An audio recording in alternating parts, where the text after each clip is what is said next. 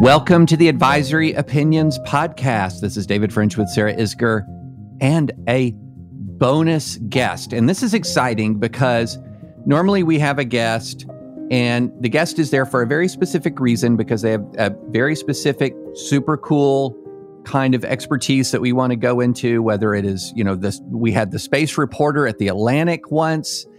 We've had all kinds of fantastic guests. We've had the Olympic curling coach. We've had so many guests, but rarely, I can't remember if ever, we've had a guest that's just into all the stuff we're into. So this is going to be almost like a co-podcast with David Lat. Sarah, do you want to introduce David? Oh, I would love to. I have known David Lat since I was a baby law student. David loomed larger than life, and we'll get into some of the reasons why back in my era of law school, where he was the secret anonymous blogger that was outed. I think my 3L year you were outed, but the my kindest memory of David is that we were, and it's a humble brag. It's like not even a humble brag. It's a full-on brag. David was bowling at the White House. I got invited along with his friends. At the last minute, I did not have any socks. He gave me a pair of his socks so that I may enjoy the full experience of my first time at the White House and my first time bowling at the White House. And it was super surreal and cool. I never gave him back the socks. I still have them to this day. He is now the author of, Original Jurisdiction, this incredible newsletter. If you like our podcast and you're like, boy, but I'd really like to do it in written form, let me introduce you to Original Jurisdiction. It touches on the legal corporate world of law firms, lawyers of the week, opinions of the week, and of course, all the top line stuff. You'll see some overlap, but most importantly, you'll get a really smart and different take. Highly recommend it. It's called Original Jurisdiction. And if you want a fiction form, Supreme Ambitions is this incredible novel he wrote.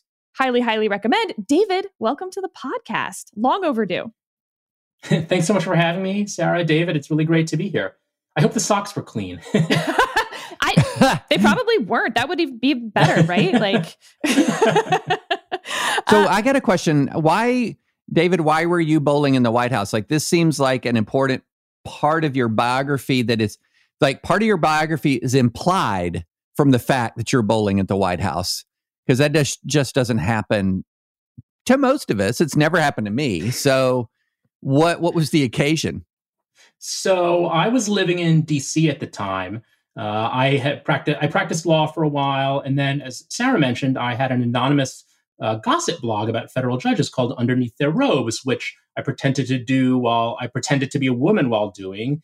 And this sort of federal judiciary-obsessed woman by the name of Article Three Groovy, after Article Three of the Constitution, which establishes... Oh, I remember this. Yeah, I remember this. I did this blog, as Sarah mentioned. I got outed in the pages of The New Yorker by one Jeffrey Toobin, who's certainly been in the news for his own reasons. And then after that, I moved to D.C. to take a job at a politics blog called Wonkette, which at the time was owned by Gawker Media, which of course is now like the dearly departed Gawker Media. But anyway, while I was in D.C. covering politics, covering law, I got to hang out with various people. And some of those people were old friends of mine, not even from the media world, but from the legal world. And one of them was Ken Lee, who was working in the White House counsel's office. And I think he's the one who invited Sarah and me and others to go bowling at the White House. And I guess this is kind of like a humble or not so humble brag. Now he's a Ninth Circuit judge. So we went bowling with this current judge, but he was not a judge back then. He was just a young lawyer in the White House counsel's office. So David, this week on Original Jurisdiction in the newsletter, you had a great post on whether you thought Breyer was going to retire based on these tea leaves you were reading. And this is the most dispatch thing ever, and I love it so much. You got new information, and the next day you were like, just kidding, guys. I'm totally revising my prediction based on this new information. There was no defensiveness, well, it doesn't matter because actually I'm sticking with the original. Very, very dispatch-esque. Walk us through it. Yeah, so no, like you guys, I go where the evidence takes us. So what happened was I was working on this post trying to figure out whether Justice Breyer would retire based on his hiring of law clerks. And the way this works, of course, is Justices get 4 law clerks to help them out with their work at the court. These are typically young lawyers who clerked for lower court judges, and then they go to the Supreme Court. They're hired in these one-year stints, and the justices tend to hire them fairly far in advance. So if you have a term that starts in October, and the clerks usually change over in July, by the way, usually they're hiring these clerks 1 or sometimes 2 years in advance. So if a justice is thinking about retiring, sometimes they start slowing their hiring of law clerks or even stopping it, because as a retired justice, they only get 1 clerk. And this clerk helps the retired justice with book projects and speeches. And if the retired justice decides to sit with lower courts, which, fun fact, they are allowed to do, and they sometimes do, the 1 clerk helps out with that. But there's a big difference between 1 clerk you get as a retired justice, 4 clerks as an active justice. And so when you look at the past 4 justices to retire, Justices O'Connor, Souter, Stevens, and Kennedy, everyone but Kennedy made tweaks to their law clerk hiring before retiring. And if you had been following that, you would have had a hint that they were retiring. So I tried to do the same with Justice Breyer. And Justice Breyer typically hires really far in advance, like a year or 2 years before the start of the Supreme Court term in question. The next term starts this fall, October 2021.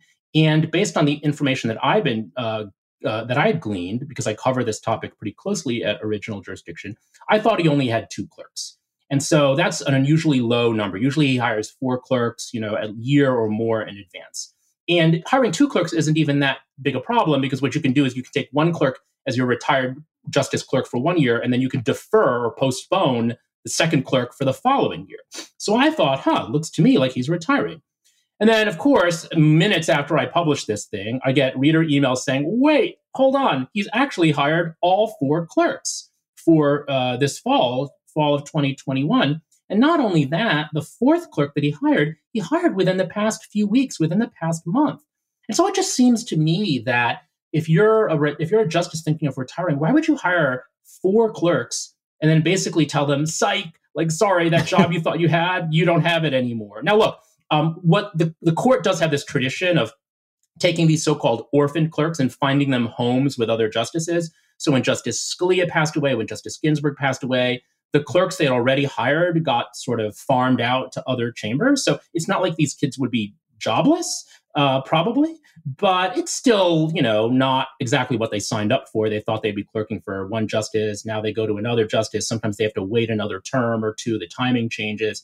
So it just seems to me that if he's really so actively hiring law clerks right now, he's not going anywhere. But when you gave those examples of previous justices, 3 of the 4 followed that pattern. 1 of them didn't, but also that's in order. Kennedy was the most recent one to retire, and he didn't follow the pattern. What do you think was going on in the Kennedy chambers? And do you think this may just be the new norm? Yeah, so great question. I think that I think 2 things about Justice Kennedy. 1, he was very conflicted, apparently, about retirement and made his decision fairly late in the game. And even those 4 law clerks that he hired, who later wound up with other justices, he told them when he made the offer, FYI, I'm thinking about retirement, who knows what might happen. So he was genuinely conflicted. And Justice Kennedy, he was the swing justice. He was kind of conflicted on everything. He was, there's that famous Linda Greenhouse New York Times profile of him where he's comparing himself to Hamlet or something. I mean, he's constantly all over the place. And you can see that in his jurisprudence. But personally, too, I mean, I've never been to dinner with him, but who knows how long it takes him to order dinner. But anyway, I think that with him, he was very conflicted and he wanted to hire those clerks to keep his options open. I don't think Breyer is quite as flighty. The second thing about Justice Kennedy, as many of your listeners probably knows, he was very obsessed with his media coverage. He was very conscious of being in the public eye. And I don't think he wanted to reveal something as important as when he would retire by his hiring of law clerks. He follows the media. He knows that people read these tea leaves and look for these clues. And I think for him, he kind of thought, you know what? I don't want to tip my hand in this way. I don't know that Justice Breyer is as concerned. I mean, I think Justice Breyer cares more about his media coverage than some justices, like, say, I don't know, Justice Alito. But, on the other hand, I don't know if he's quite as obsessed with it as Justice Kennedy. So based on the opinions, if Kennedy's opinions are a clue that he's always conflicted, never quite sure, with Breyer, should we have a 9-part test balancing which clerks he's going to hire for which term. David, sorry, go ahead. Well, I was just going to say there seems to be this emerging pattern of conservatives get upset at their justices for their decisions, and progressives are starting to get upset at their justices for not retiring. I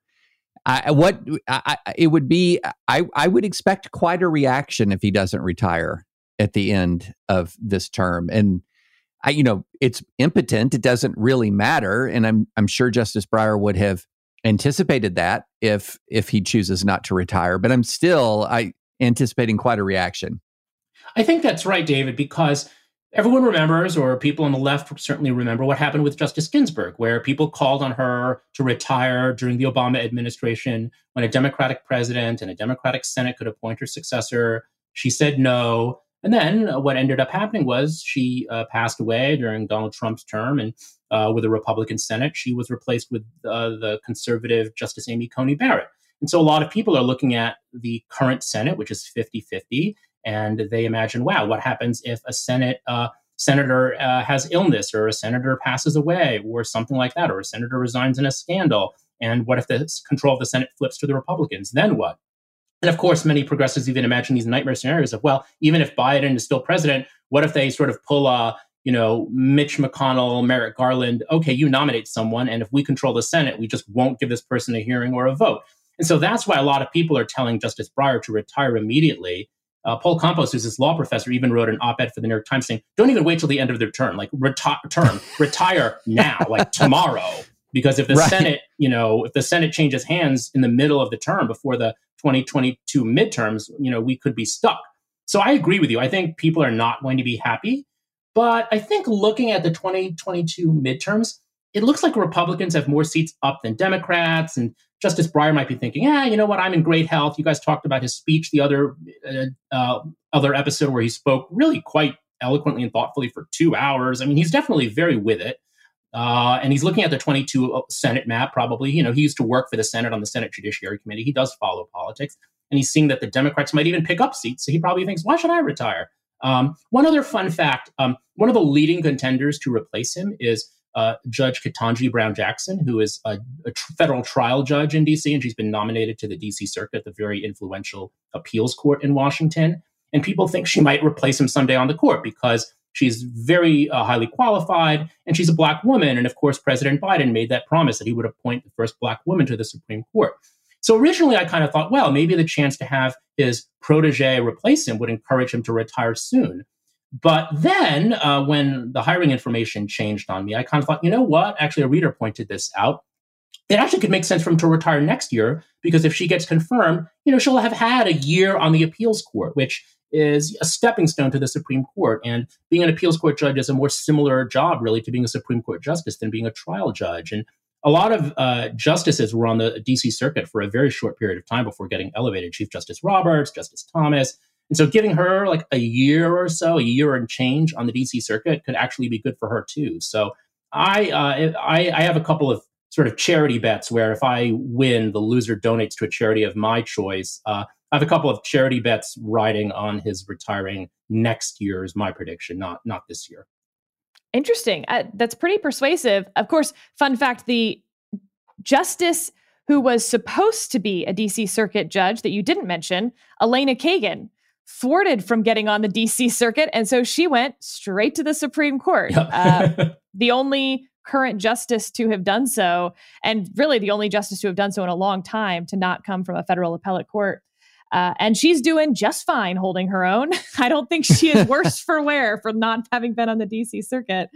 What were your big takeaways from Breyer's 2-hour speech-a-thon on the politicization of the Supreme Court and the court packing plan? So now sort of reading it in light of what I think about his retirement plans, I think he was trying to gently tell all the folks calling for his retirement to kind of back off. He's essentially saying, look, the court is not this political institution or a purely political institution. Look at how the justices ruled against Trump, didn't get involved in the election, et cetera. So if it's not this purely political institution, justices should retire for their personal reasons or when they don't feel they're capable of performing the job. they shouldn't retire for partisan concerns as to, who's going to appoint their successor. So I think that's kind of how I read his speech. He's essentially saying, look, I'm going to retire on my own time. And I just don't think these campaigns typically go that well, these campaigns to pressure these justices. They're Supreme Court justices, they're life tenure, and they're like, go jump in a lake.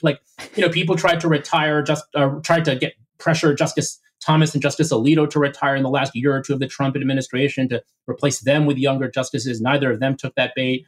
Justice Ginsburg, it was going on for years trying to get her off the court. That never happened. I think it's counterproductive. I think it just backfires. Can I float my I've been overthinking this speech theory around past both of you? Love this.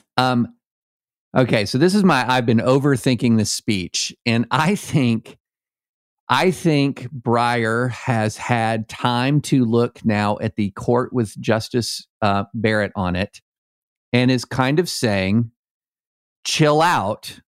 This court isn't necessarily what you might be worried that it is to a lot of people on the left, which some people on the right might hear as, this court is not what we think that it is. Am I radically overthinking? I was just thinking that if he was going to be speaking to a class of to a group of students, probably 90% of them left of center, and he's giving this big sort of chill out. This court is not as politicized as you think. There are multiple examples of where Republican interests were defeated at the court, et cetera, et cetera. Am I ridiculously overthinking this, or? Because one of the reasons why I'm overthinking in this way is it fits in with this theory that Sarah and I have been saying, that this is a 3-3-3 court, that this is a court that has sort of a 3-justice swing vote. Yeah, sure, the court's more to the right jurisprudentially than it was, but it's not what people think. Am I overthinking? No, I kind of agree with you, David. I might change the blocks to like a 4-3-2 maybe with Roberts and Kavanaugh in the middle. But I agree with you, and I kind of agree with his point, if that is his point, that this court is not what some might think it is. I mean, look at Bostock, the case extending Title VII employment protections to LGBTQ individuals. That's not exactly a Republican goal, but lo and behold, it happened, and the opinion was by Justice Gorsuch. It's just not as predictable as you might think. Are there some things that are going to break along traditional 5-4, or I guess I should say 6-3 lines? Oh, absolutely, but I just don't think the analysis is as simple. And if that was his point, which I think it kind of was or is, I see a lot of merit to it. So there have been these long arcs. Souter's an example, Kennedy, O'Connor, maybe, where justices on either end of the ideological extreme have years-long campaigns to pull justices in the middle closer to their position, either overall philosophically or on individual issues. Do you think that Justice Breyer can have such an influence, or believes he can have such an influence, on Kavanaugh or Barrett? Interesting. I think possibly, but, it's interesting. If I had to pick the sort of justice to bring people over to whatever the dark side or whatever, I might actually select Justice Kagan. Yeah, same. She's a very savvy politician. I think, because with Justice Breyer, you could say, well, if you were trying to sort of pull over conservative justices, you've been on the court since the 90s. What's the result of that? Whereas Justice Kagan is newer. Maybe there's still some hope that she could be this persuasive force. I mean, look, Justice Breyer, Justice Kagan of the liberal justices are the two, closest to the center. And so they're more likely to be able to peel people off. I think one thing also that I would mention that Justice Breyer probably might want to enjoy for a year is the power to be the assigning justice when he's the most senior justice. So, of course, the way it works is when you are, the court decides something, say 6-3, and Justice Breyer is the most senior or longest tenured of those three, he gets to pick who writes the opinion. And if it's a big, interesting issue, maybe he gets to write the opinion for himself. And with Justice Ginsburg around, he didn't really get that for any period of time, really. And now, maybe he wants to say, I want to kind of be in the driver's seat of the liberal wing for, at least a year. That's such a good point. And I haven't heard that before. And it's worth just underlining because Justice Ginsburg hasn't been gone that long. And it's a really, really important, fun, important thing to get to do. So absolutely, man, if I were Justice Breyer, I would absolutely want to squeeze some more juice out of that, orange. David, do you want to talk more about Breyer? Because I also want to make sure we talk about the commission, the new Biden commission. Oh, yeah. Well, so let's do commission. And then we've got a shadow docket case that I am eager to get my hands on. So let's do commission next, court packing commission. And David, I'm very interested in your thoughts on the composition. This is the commission that Biden is appointing to study court enlargement, additional Supreme Court justices, judicial reform. Very interested in really two questions. One, composition of the commission. What do you think of the composition of the commission? And two, is this just something to keep sort of the left flank at bay, where he can sort of say, look, I got people on this, while he does what he really wants to do? Or is this something that we should really focus in on as potentially a precursor to real change, either at the Supreme Court level or with lower courts? Your thoughts? Yeah, so this 36-member commission that the White House announced last week to look at possible structural reforms of the Supreme Court is going to be considering this issue over the next 6 months or something like that. I tend to agree with the point you raised, David, that it's kind of a sop to the left. Based on his campaign trail and early presidential administration comments, I don't get the sense that Biden is really the type of person who's so into court packing. But given the vocal left wing of the Democratic Party, he needs to kind of give it at least the time of day. And so appointing this commission is a good way of saying, like you said, I've got people on this.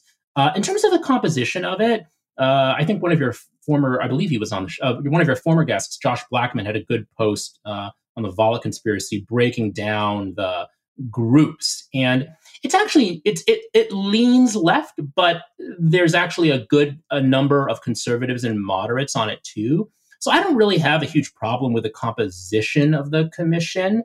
It leans left, but look, we have a Democratic president. He's entitled to appoint a commission that leans his way. He didn't stock it entirely with people on the left. But one thing that's very interesting in the mandate given to this commission is it's kind of funny. This presidential commission on the Supreme Court of the United States, it is not supposed to make recommendations, but it is supposed to conduct an analysis. And it is supposed to conduct an analysis of the advantages and the disadvantages of various reform proposals.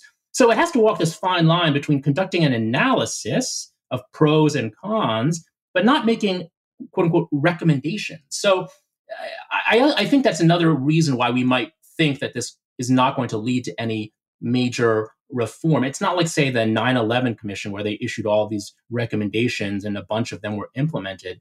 This commission kind of thinks, this commission is, I don't know, it just doesn't seem like it's going to lead to very much. Who's on the commission is pretty interesting, both ideologically. I don't think that's surprising. It's about 2/3 progressive to about 1/3, maybe kind of conservative. But also it's nearly all law professors. Yeah. And that's interesting. Even some people on the left have complained about that, saying, gosh, if the Supreme Court is supposed to be standing up for working people or disenfranchised groups, well, these are all very privileged people. I mean, these are law professors at very elite institutions. I mean, your alma mater, Kimberly Robinson did an analysis. I think 80% of these people are either graduates of or somehow affiliated with Harvard or Yale law schools. Not even Stanford, Chicago, Columbia, NYU, heaven forfend. They're all Harvard, Yale. It's a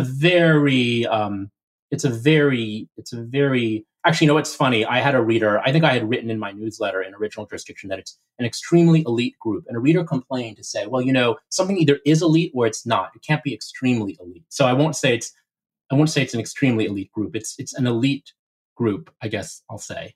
And a very homogenous group.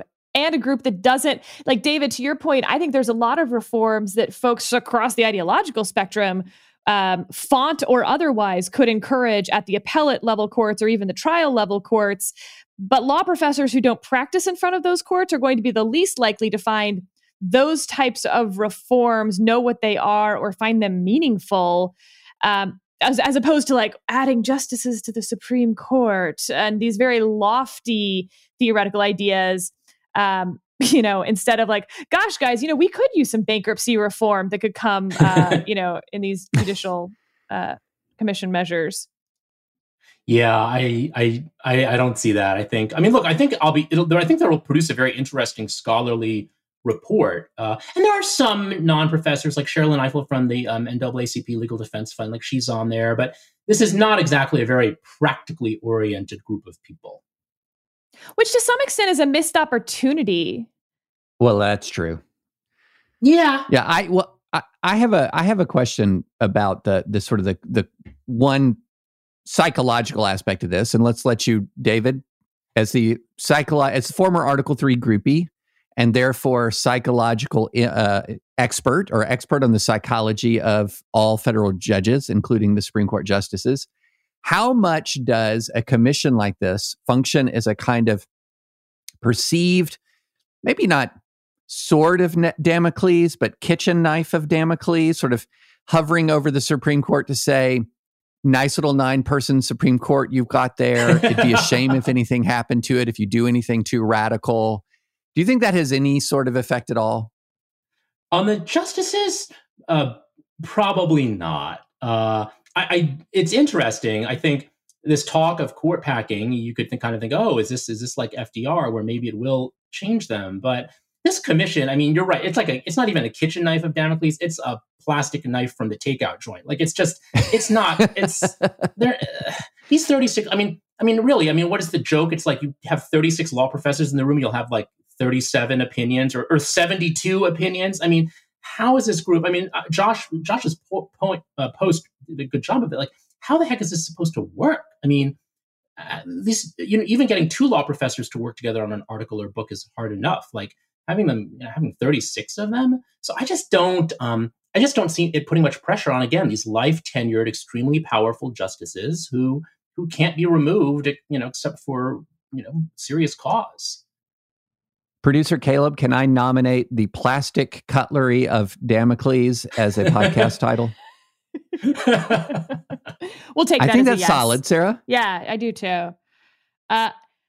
Okay, well, so we have about 180 days until we see the results of that, David. Maybe we're going to have you back on at the 180-day mark to digest what the commission says. It's fascinating to me that they've timed the commission and given it this mandate of 180 days.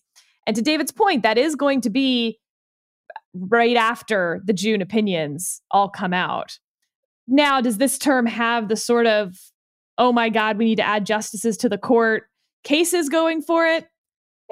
I mean, again, we've talked about the Obamacare case so much, and I don't think there's really anyone out there who thinks that Obamacare is going down in any way. But I guess we'll see. Okay, so we had another... I mean, is it really fair to call it the shadow docket anymore, David French, when on the one hand, yes, they're doing it on Friday night, but the whole point, you know, in our conversation with Will Bode, the creator of the term shadow docket, the point was that it was in the shadows, as in they weren't issuing opinions. But these shadow docket Friday night missives have all been very opinionated. And this week was no different. We had a 5-4 coming down from the court in the kind of predictable 5-4, actually, not anywhere close to our 3-3-3 court. It was the three liberals plus the Chief Justice in the minority. And then you had the predictable 5 in the majority. This was, once again, pandemic law, once again, California, and once again, can you go to church? Except in this case, church in your home. David, the 5 said, absolutely, California is being stupid. Of course, you can have church in your home. These are dumb, dumb restrictions, and we're not going to have them anymore. What were your first takes on that order opinion? So I had take one, and then I had take two, which was with the assistance of a law professor friend who just sent me an email earlier this morning that made me go, huh, okay. So take one is, this wasn't, no, not shadow docket. Can we use another term involving shadow? More like a shadow tantrum at the Ninth Circuit. The last paragraph of the order says, this is the fifth time the court has summarily rejected the Ninth Circuit's analysis of California's COVID restrictions on religious exercise. It is uncertain, it is unsurprising that such litigants are entitled to relief. California's blueprint system contains myriad exceptions and accommodations for comparable activities, thus requiring the application of strict scrutiny. And so this is the court saying, again, really? And when you read it like this, I mean, it's like, it's almost like an elementary primer school kind of opinion analysis. First, second, third, fourth, fifth, we're doing this again. And I thought it was really interesting sort of how it was written. And then this is with, because I don't have permission to disclose who this was yet, but I thought this was a really interesting email. It says, this line could be big. This could be, decision could be bigger than you think, he was saying, particularly this line, quote, government regulations are not neutral and generally applicable and therefore trigger strict scrutiny under the Free Exercise Clause whenever they treat any comparable secular activity more favorably than religious exercise. And you want to talk about a pull. He refers all the way back to not Justice Alito, but Judge Alito in the early days of modern free speech or religious liberty jurisprudence in a case called Fraternal Order of Police versus Newark, in which Justice Alito or Judge Alito struck down a prohibition on beards. And he had a reading of Smith that was very, very narrow. Any sort of exceptions that privilege anything on a secular basis. In that circumstance, he was saying it's not a neutral, generally applicable law if you have medical exceptions to the no beard rule. Medical exceptions to the no beard rule. And so two things here. One, I think this outcome was incredibly predictable based on prior pandemic cases. And two, is this signaling that the court, again, this is my overreading. I have a favorite sports podcast that I listen to that has a whole segment called Total Overreactions Based on One Game. So total overreading based on this case. Does this signal that we're going to not see a reversal of Smith, just Smith narrowed down into this sort of Alito formulation of, yeah, neutral law, general applicability, but good luck finding that this is neutral?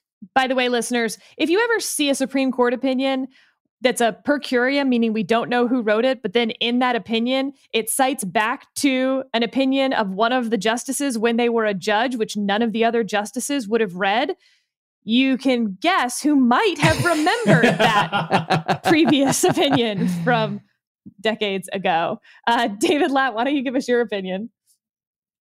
Yeah, so it's hard to say kind of what the fate of Smith will be. That's, of course, this famous case, Employment Division versus Smith, about generally applicable laws and exceptions based on religious free exercise to them. But I do agree with you, David, that there was this sort of exasperation in this opinion. And it was written in this sort of borderline patronizing way, first, second, third. But what is interesting is, the Ninth Circuit opinion below, interestingly enough, did not. So the Ninth Circuit, of course, is a fairly left-leaning court that has this reputation for being frequently reversed by the more conservative Supreme Court. And people always say, oh, they're really out in left field, and it has nicknames like the Ninth Circus and things like that.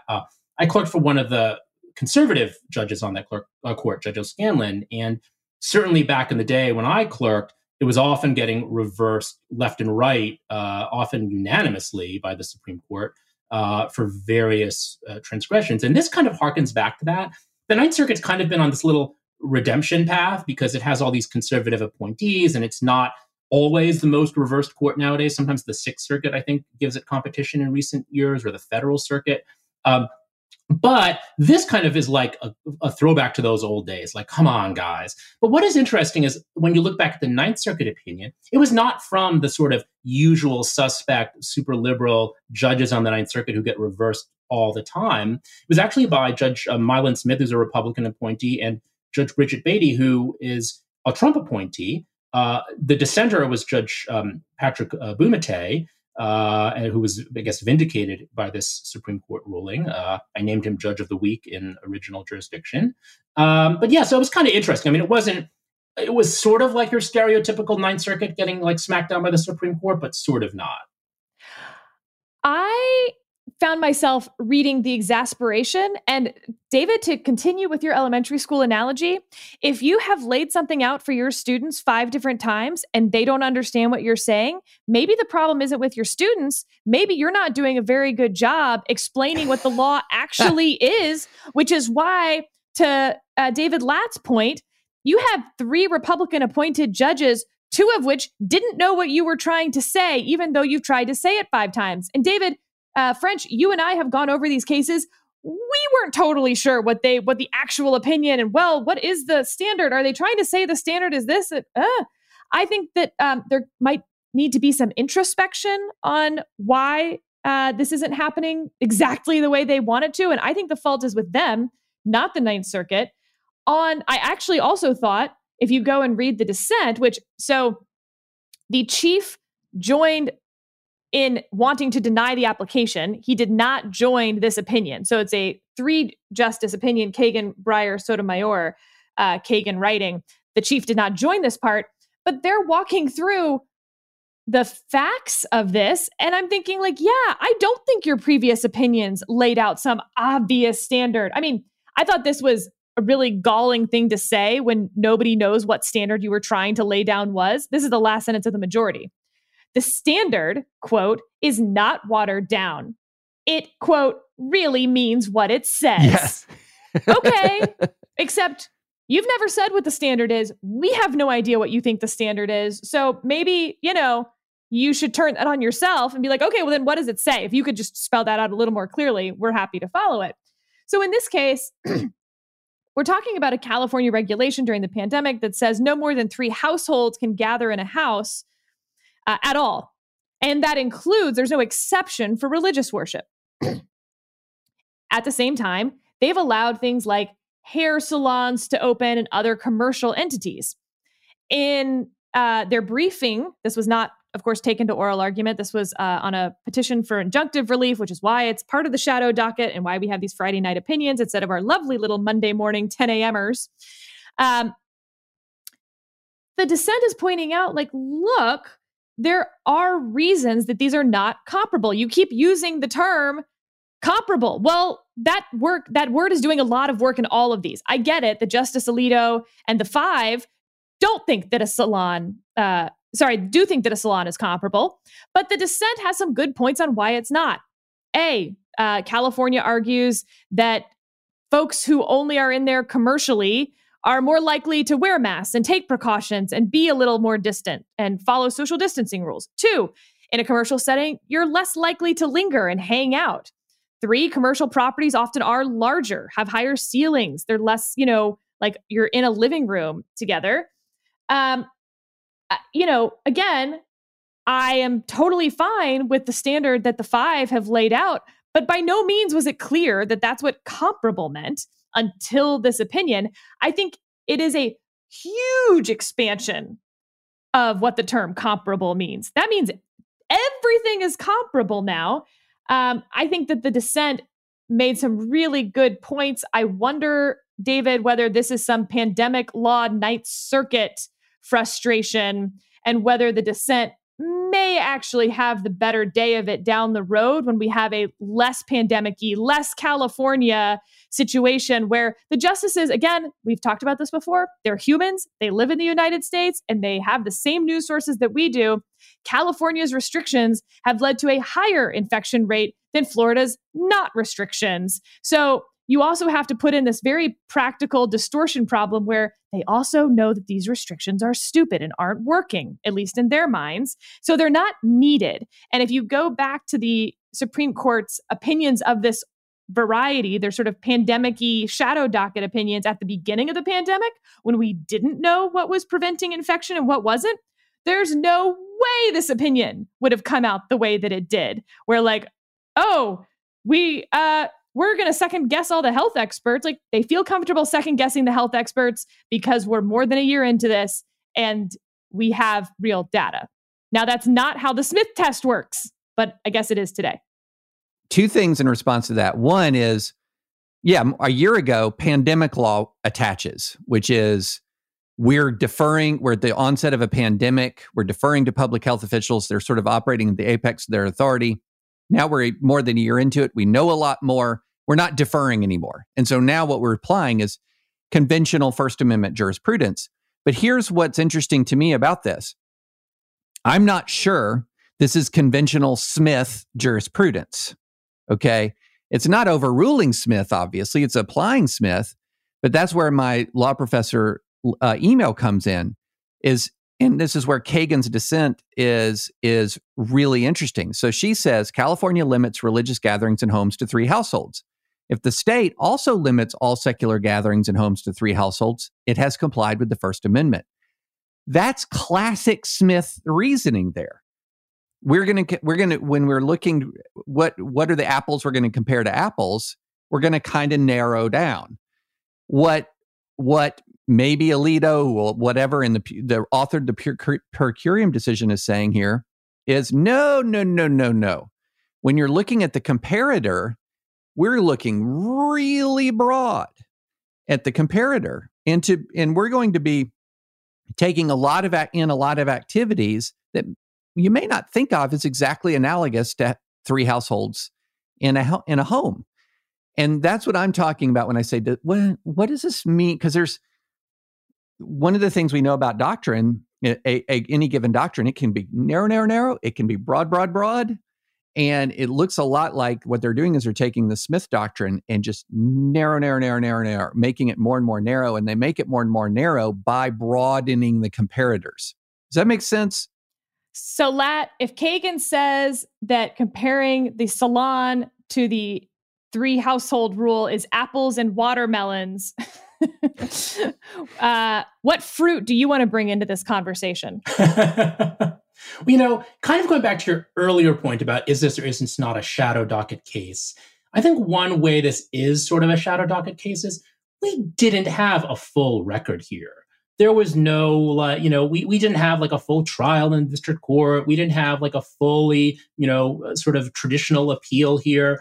So so there's a lot of reliance on, they didn't challenge this in the lower court, or they didn't frame the challenge in that way, or it is undisputed that X.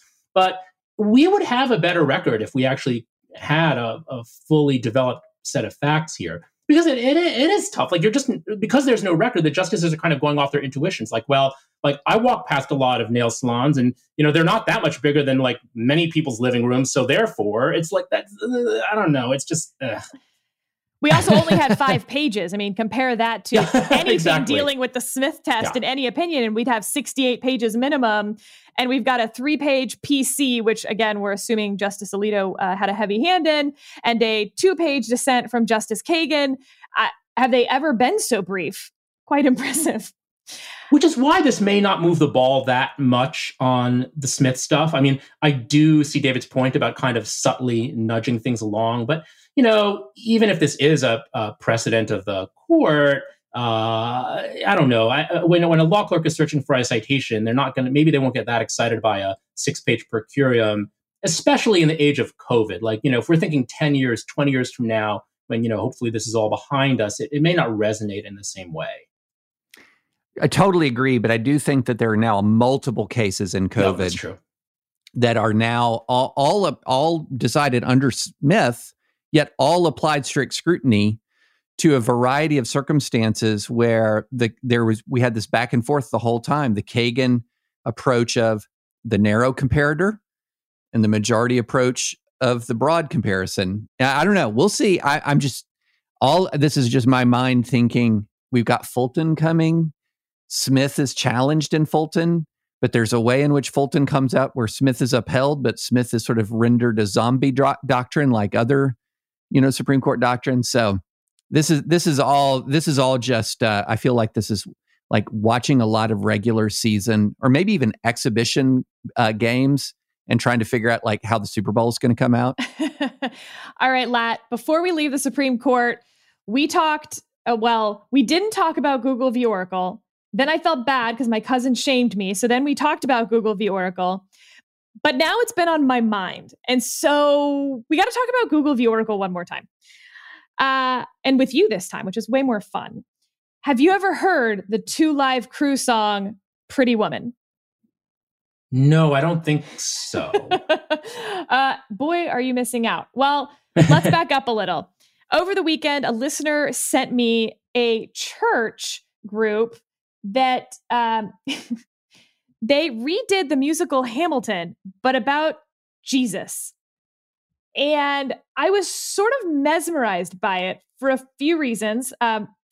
One, it took me a while to figure out like what the church group was. It's Rivers Crossing, this church out of Cincinnati. These people were incredibly talented.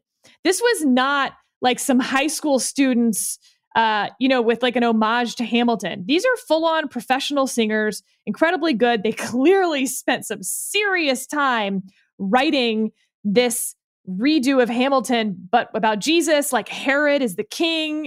It's the three wise men feature prominently. They keep the meaning of Hamilton in a lot of ways. And they even say that in the intro that like when they saw Hamilton, they thought, wow, this is a very similar treatment to what the story of Jesus and Christmas really is to us. Great. So I think this listener sent it to us as like a, hey, isn't this cool? You guys like Hamilton and David French likes Jesus. So, hey, you might like this. But of course I saw it and I was like, Google v. Oracle, fair use. This is a copyright problem. And I wasn't sure if that's why the listener sent it, but that's why we're going to talk about it today because the music is exactly the same. They borrow some of the lyrics in order for you to, find it clever what they're doing, particularly in the King Herod song. It's amazing how few lyrics you need to change to make that kind of work. And so I'm looking up the factors for fair use, and I come across this wonderful Supreme Court opinion that, is before our time a little bit, but it's called Campbell v. Acuff Rose Music. And boy, it's pretty similar to Google v. Oracle, except it has nothing to do with computer programming. But basically, Two Live Crew is like, hey, we want to do a parody of Pretty Woman. We want to use the music. We just want to change the lyrics. And they go to Roy Orbison's group and says, like, can we get a license for it? And Roy Orbison says no. So they do it anyway. Sounds familiar so far. And the Supreme Court looks at the four factors in the Copyright Act. I will go through them quickly. The purpose and character of the use, including whether it's commercial. Now, for Two Live Crew, it was definitely commercial. For this church group with Hamilton, not commercial. So that's good for the church group. They have something on better than Two Live Crew. 2, the nature of the copyrighted work. 3, the amount and substantiality of the portion used in relation to the copyrighted work as a whole. 4, the effect of the use upon the potential market for or value of the copyrighted work. And this is where Two Live Crew wins the case, by the way, and where I think it's most stunning that Google won the case. Because in this case, nobody who's like, oh man, I was going to buy Roy Orbison's version of Pretty Woman that we all know, but instead, I think I'll buy the Two Live Crew version, which includes such lyrics as, you need to shave that stuff. I bet it's tough. All that hair, it ain't legit. And they've changed the lyrics to big hairy woman. So I don't think it's causing Roy Orbison to lose a lot of money. Unlike, of course, in the Google v. Oracle case, where we hear that Oracle has just lost an enormous amount of their money. So I think this is good news for our church group in terms of copyright. I'm sure they have very good lawyers, if they're anywhere near as good as the singers that they got to perform their new musical. And because it was not commercial, I don't think anyone is saying, well, I was going to see Hamilton about one of our founding fathers with Lin-Manuel Miranda's staging and all of that.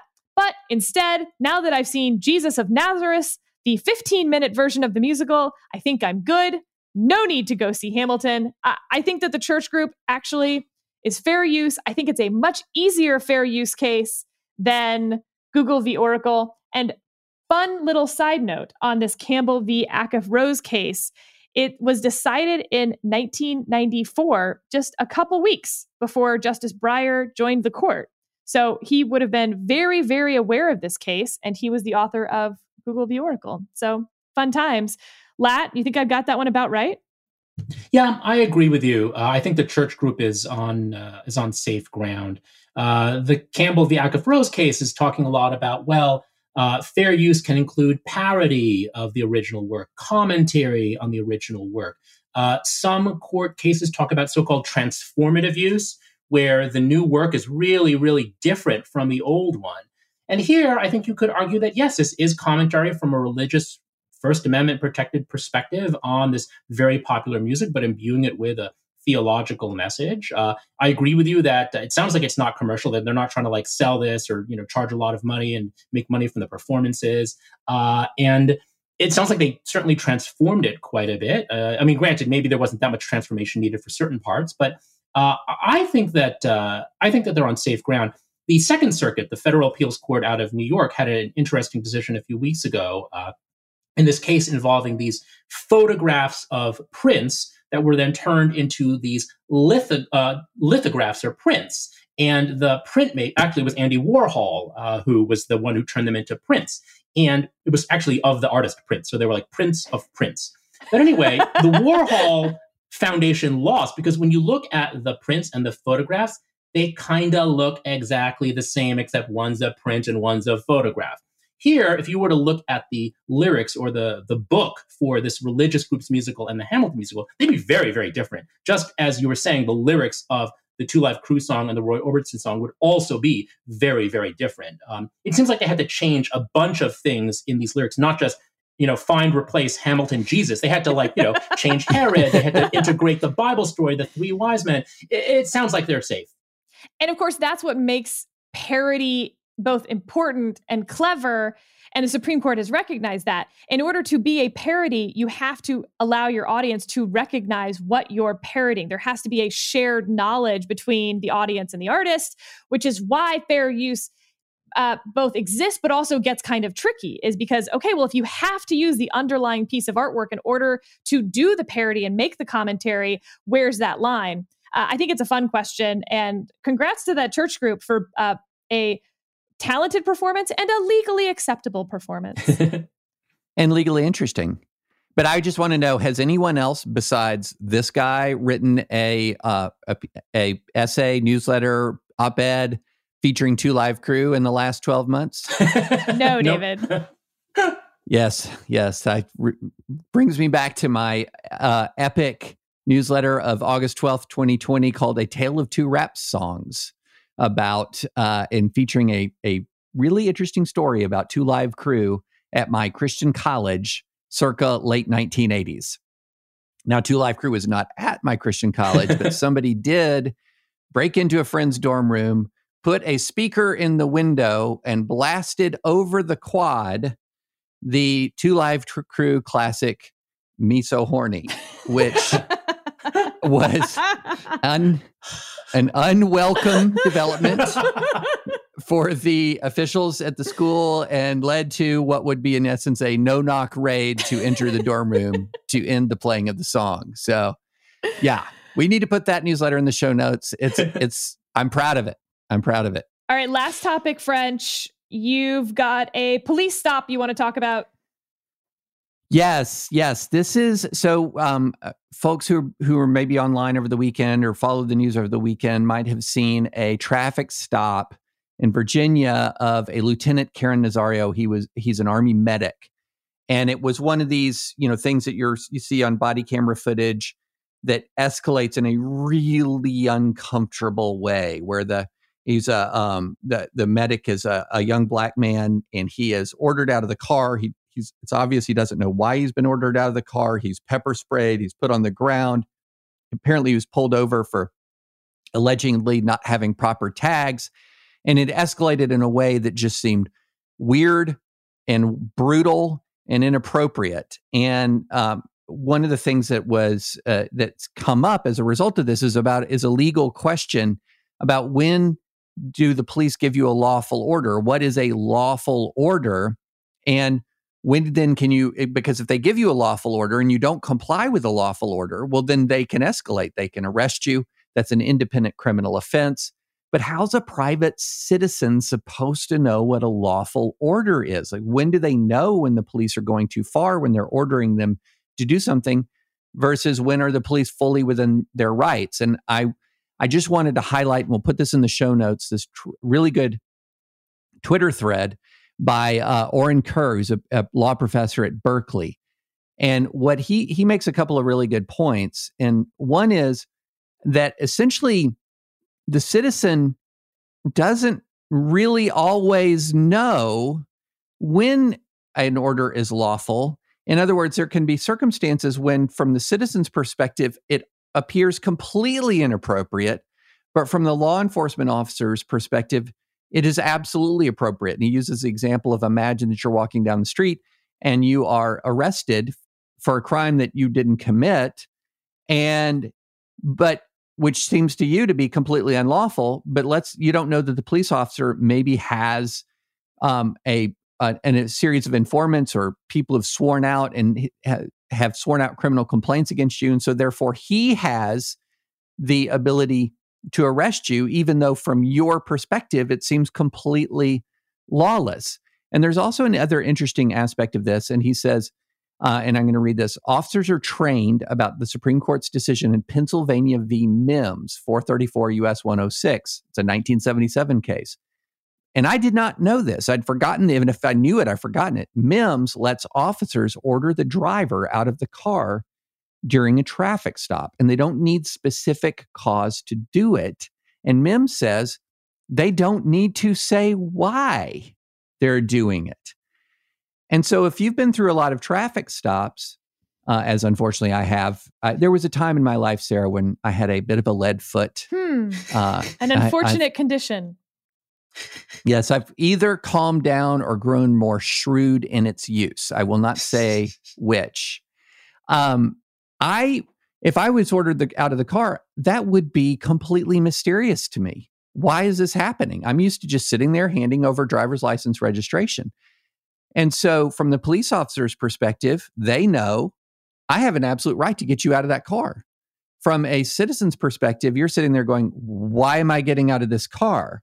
This is not normal. Something is wrong. And so you begin to see how these things unfold. And unfortunately, the law is really not on the citizen's side when it comes to discerning what is a lawful order and not a lawful order. And so you're put in a position, even though you have an array of constitutional rights, to where in the moment with the police officer, by and large, it's going to be a very, very, very uphill battle to say, I did not have to do what they said, even if what they said seems unreasonable. It's really a fascinating thread. And it was something that I did not know and had forgotten was, if I'm pulled over and they order me out, I got to get out. And French, and they don't even have to tell me why. Correct me, but the reason this became sort of a weekend sensation on Twitter and elsewhere is because the Army officer has sued for excessive force. And so the body cam footage was released. And what I'm hearing you say is he going to lose. Well, not necessarily, because even if the police are engaged in, even if he is sort of resisting a lawful order, that doesn't give the police carte blanche to use whatever kind of force that they want to use. So he's sprayed in the face with mace. There's this exchange where, you know, the officer says, I want to get out of the car. I'm afraid to get out. And an officer says, you should be afraid. And at another point, he says, you're about to ride the lightning, whatever that means. So even if you have an responsibility to obey the police do not have carte blanche. What I'm saying is it's going to be a more complicated case than we might think unless the department just goes ahead and settles. Lat, legally, do you think that the courts are trying to, within the current law and within qualified immunity as it is, find a way to deal with sort of the public perception that these stops and these shootings are just unjust?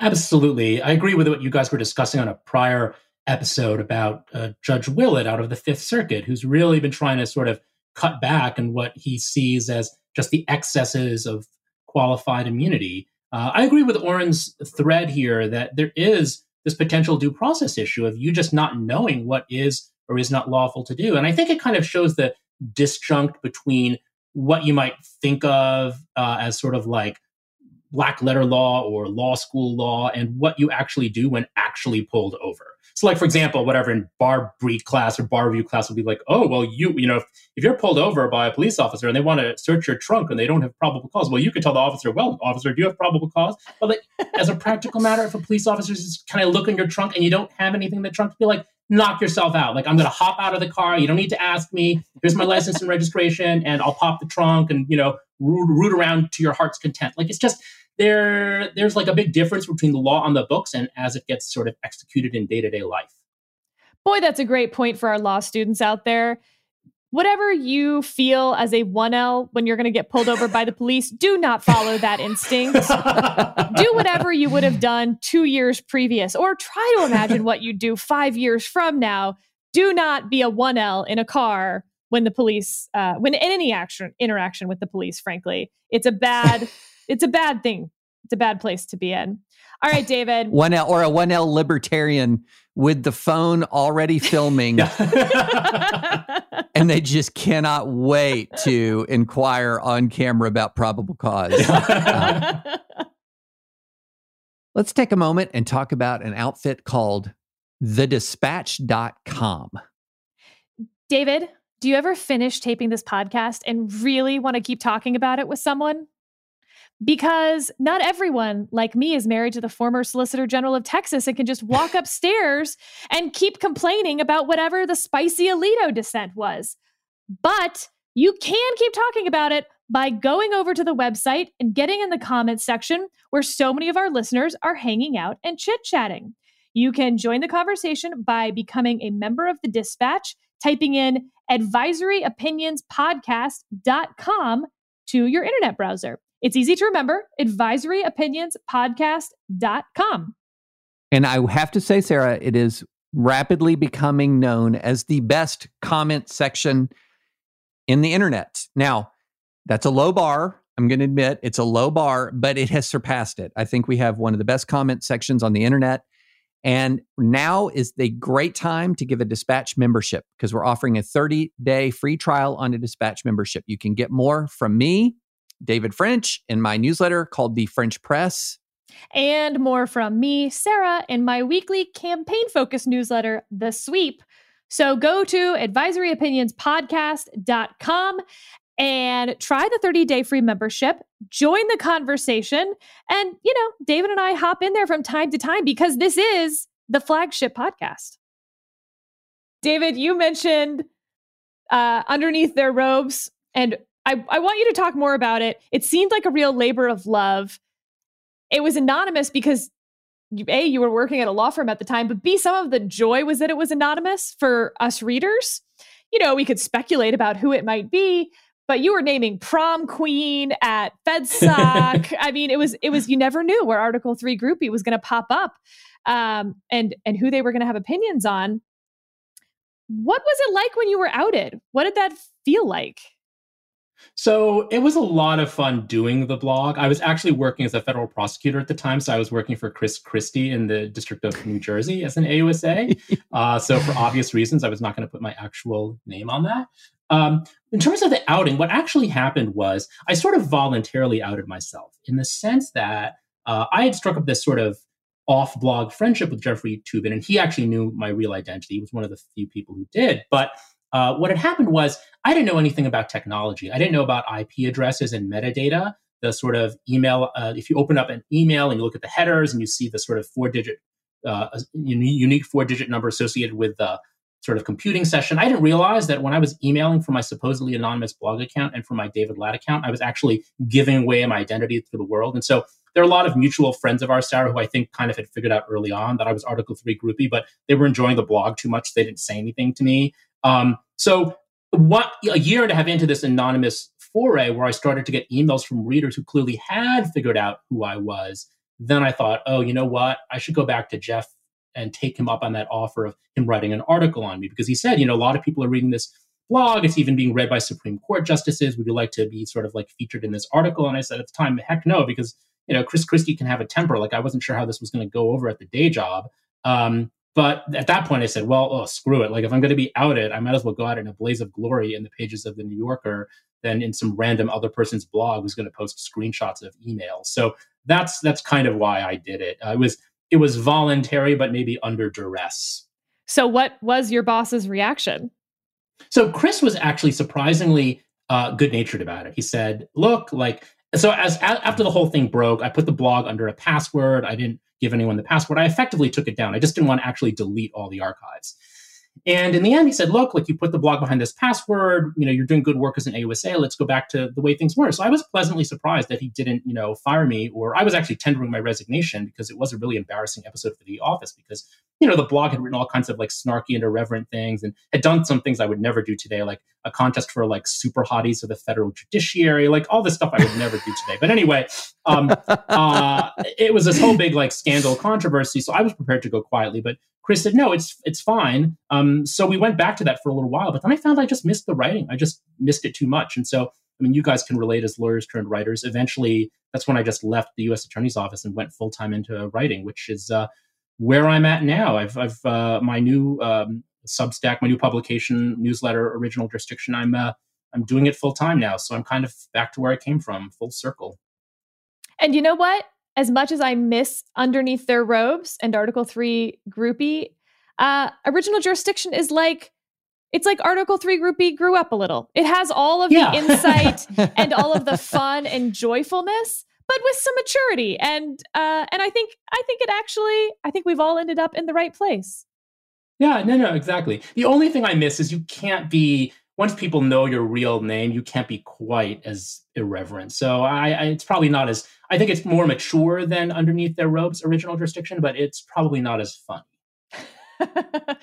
All right. And lastly, you know, David French and I were talking about this when we invited you on, but for those first few weeks in lockdown, when the pandemic really hit, you know, everyone was kind of like, is this real? Who is it affecting? You know, for a lot of people, the reason the country shut down is because Tom Hanks got COVID. You were one of those people, and you were my first friend to really get COVID in a very, very serious way. You were in the hospital for a long time. You were in ICU for some of that time. Can you talk to us a little bit about what that was like? Because I'm assuming you were the first of your friend group as well. Yeah. You were the lesson to a lot of us. Yeah, and it's weird. I kind of became the sort of poster boy or the cautionary tale because I decided to share my COVID experience. I was basically tweeting about it in real time, partly because initially when I first got sick, and this was in early March before the lockdown had started, before we were all wearing masks and staying at home, I got COVID. I don't know where, but I wanted to notify the people I had interacted with, friends, colleagues, that I had this so that if they got symptoms, they could get tested. So I went on Facebook, I went on Twitter, and I said, hey, everyone, I have COVID. Just FYI, I'm sorry if I inadvertently infected you. I didn't know I had COVID. And, you know, we weren't staying at home at the time. We didn't know how dangerous and contagious it was. And I got such an outpouring of love and support from so many people. I mean, you sent me a very kind note, Sarah. I just decided, you know what, like, I'll just keep doing this, partly because I really appreciate all the support and the prayers and the thoughts, and partly because I've always throughout my career tried to sort of shed light on things that are opaque and ill understood, whether it's the federal judiciary or the world of large law firms. So I thought, okay, COVID. So I wrote about my experience being in the hospital. I wrote about the medications they gave me. I wrote about the treatments. Then I went on a ventilator, so I wasn't really writing so much because I was unconscious for a week on this breathing machine. But then when I came off the ventilator, I wrote about that, and I wrote about getting off the supplemental oxygen.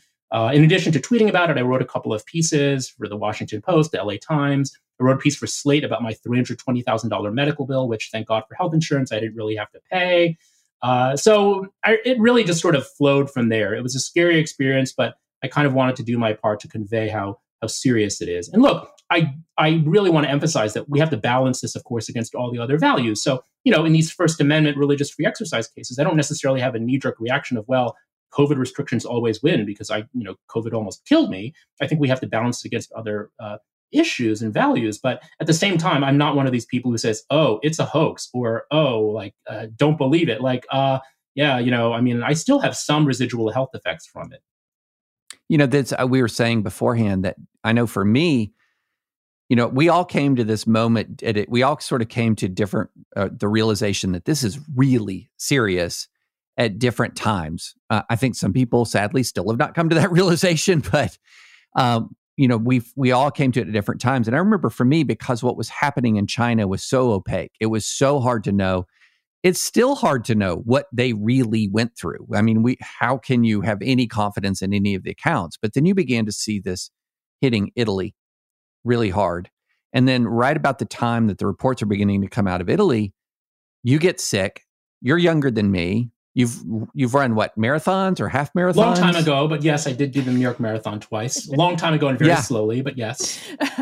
I mean, so when you're talking about like, who can this impact? And we all know it disproportionately impacts people who are much older, but to see what you were going through, and was one of those moments of, oh my gosh, it's this combination of like the data. And then, we were following internally at the Dispatch, we were following your progress. We were following your progress very closely because folks knew you, and cared about you and wanted you to get better. And then also there's this like, if David Lat can get sick, I can get sick. And I think that was one of the things that by being open about it, you touched a lot of people and you impacted their thinking. And so I'm grateful you wrote about it, even though I'm sure it added an additional burden to, because you want to just totally concentrate on getting better. But I appreciate you writing about it. It was, I think, for some folks, it was an important moment, and not just to pray for you to get better, but to understand what we were dealing with. Can I also give a shout out to your husband? Because as I was reading all of this, okay, Dave is in the hospital. Oh my God, is he going to be okay? Like, my first thoughts, of course, were about you. And then I was like, wait a second, David has a young son and a husband. And like, just as a new parent, I am so confused on how he kept it all together between worrying about you, needing to care for you and advocate for you, but also be a parent to a child who does not understand really what's going on. And you don't want to scare your kid, obviously. Wow, he's a rock star, and we should give him more credit than you for you getting better also, I totally think. No, I really owe it. I mean, obviously, a huge debt of gratitude to Zach. I mean, in some ways, the experience was worse for him and my parents than it was for me, because I was just zonked out for the 3 weeks I was in the hospital. I had so many meds. I was sleeping a lot. But he had to deal with all of this stress and all this anxiety. They weren't allowed to visit in the early days, of course, of the pandemic. So all they could do was just wait. The period of time when I was on the ventilator was just agonizing. It was basically a coin flip as to whether I was going to live or die. And so Zach, and he was looking after our son, our now three-year-old, then 2-year-old son. It was just a very difficult and stressful time. And so obviously I'm so grateful to him. But, in terms of writing about the experience, I mean, the burden was definitely outweighed by all of the benefits, all the prayers and thoughts and good vibes I received. Everyone from Cher to Ted Cruz, like, tweeted get well messages to me. I got 2 private notes from Supreme Court justices. Like, it was... You know, so I can't say it was all bad. I mean, not that I would necessarily want COVID again, but if I had to have that experience, I would. It was great to have the support and the good wishes of so many people. Okay, so when you got home and you were better, what did you do to thank your husband? Did you take him to his favorite restaurants? What has been the big thank you to Zach? I want to know, like, what level is it? Like, hey, thanks for pretty much. Saving my life. I let him apply for a gun permit. I'm really not a gun person. I respect the Second Amendment, but if I had my druthers, we would repeal the thing. But when he wanted to get this gun, I said, you know what? I'm not going to stand in your way. We haven't gotten the gun yet. He has the permit. He's taken the firearm safety course. I'm not reminding him of that. Maybe we can kind of slow walk that.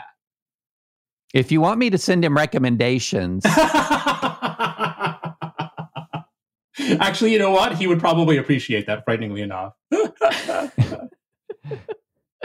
right. Well, David Lat, thank you so much for joining us today. Again, an amazing newsletter for those of you who want the written, a similar take on law. You can read it as a non-lawyer, I think, and it's fabulous, and it'll get you really up to speed with a whole side of the law that David and I don't talk about, which is the law firm stuff and what's happening on the commercial side. But it still will include all of the fun stuff, like whether Justice Breyer is going to retire in the tea leaves. It's called Original Jurisdiction. And David, it is still not behind a paywall right now for the next few weeks. That's right. Can try it for free.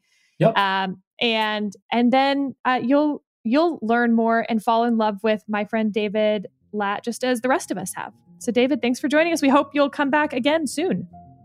Sarah, David, thank you so much. It was so much fun. Oh, thanks so much. And listeners, thank you for listening as always. And please go to Apple Podcasts, rate us, subscribe, check out thedispatch.com, subscribe to Sarah's outstanding newsletter, The Sweep, and also to my newsletter, French Press. And we will talk to you on Thursday.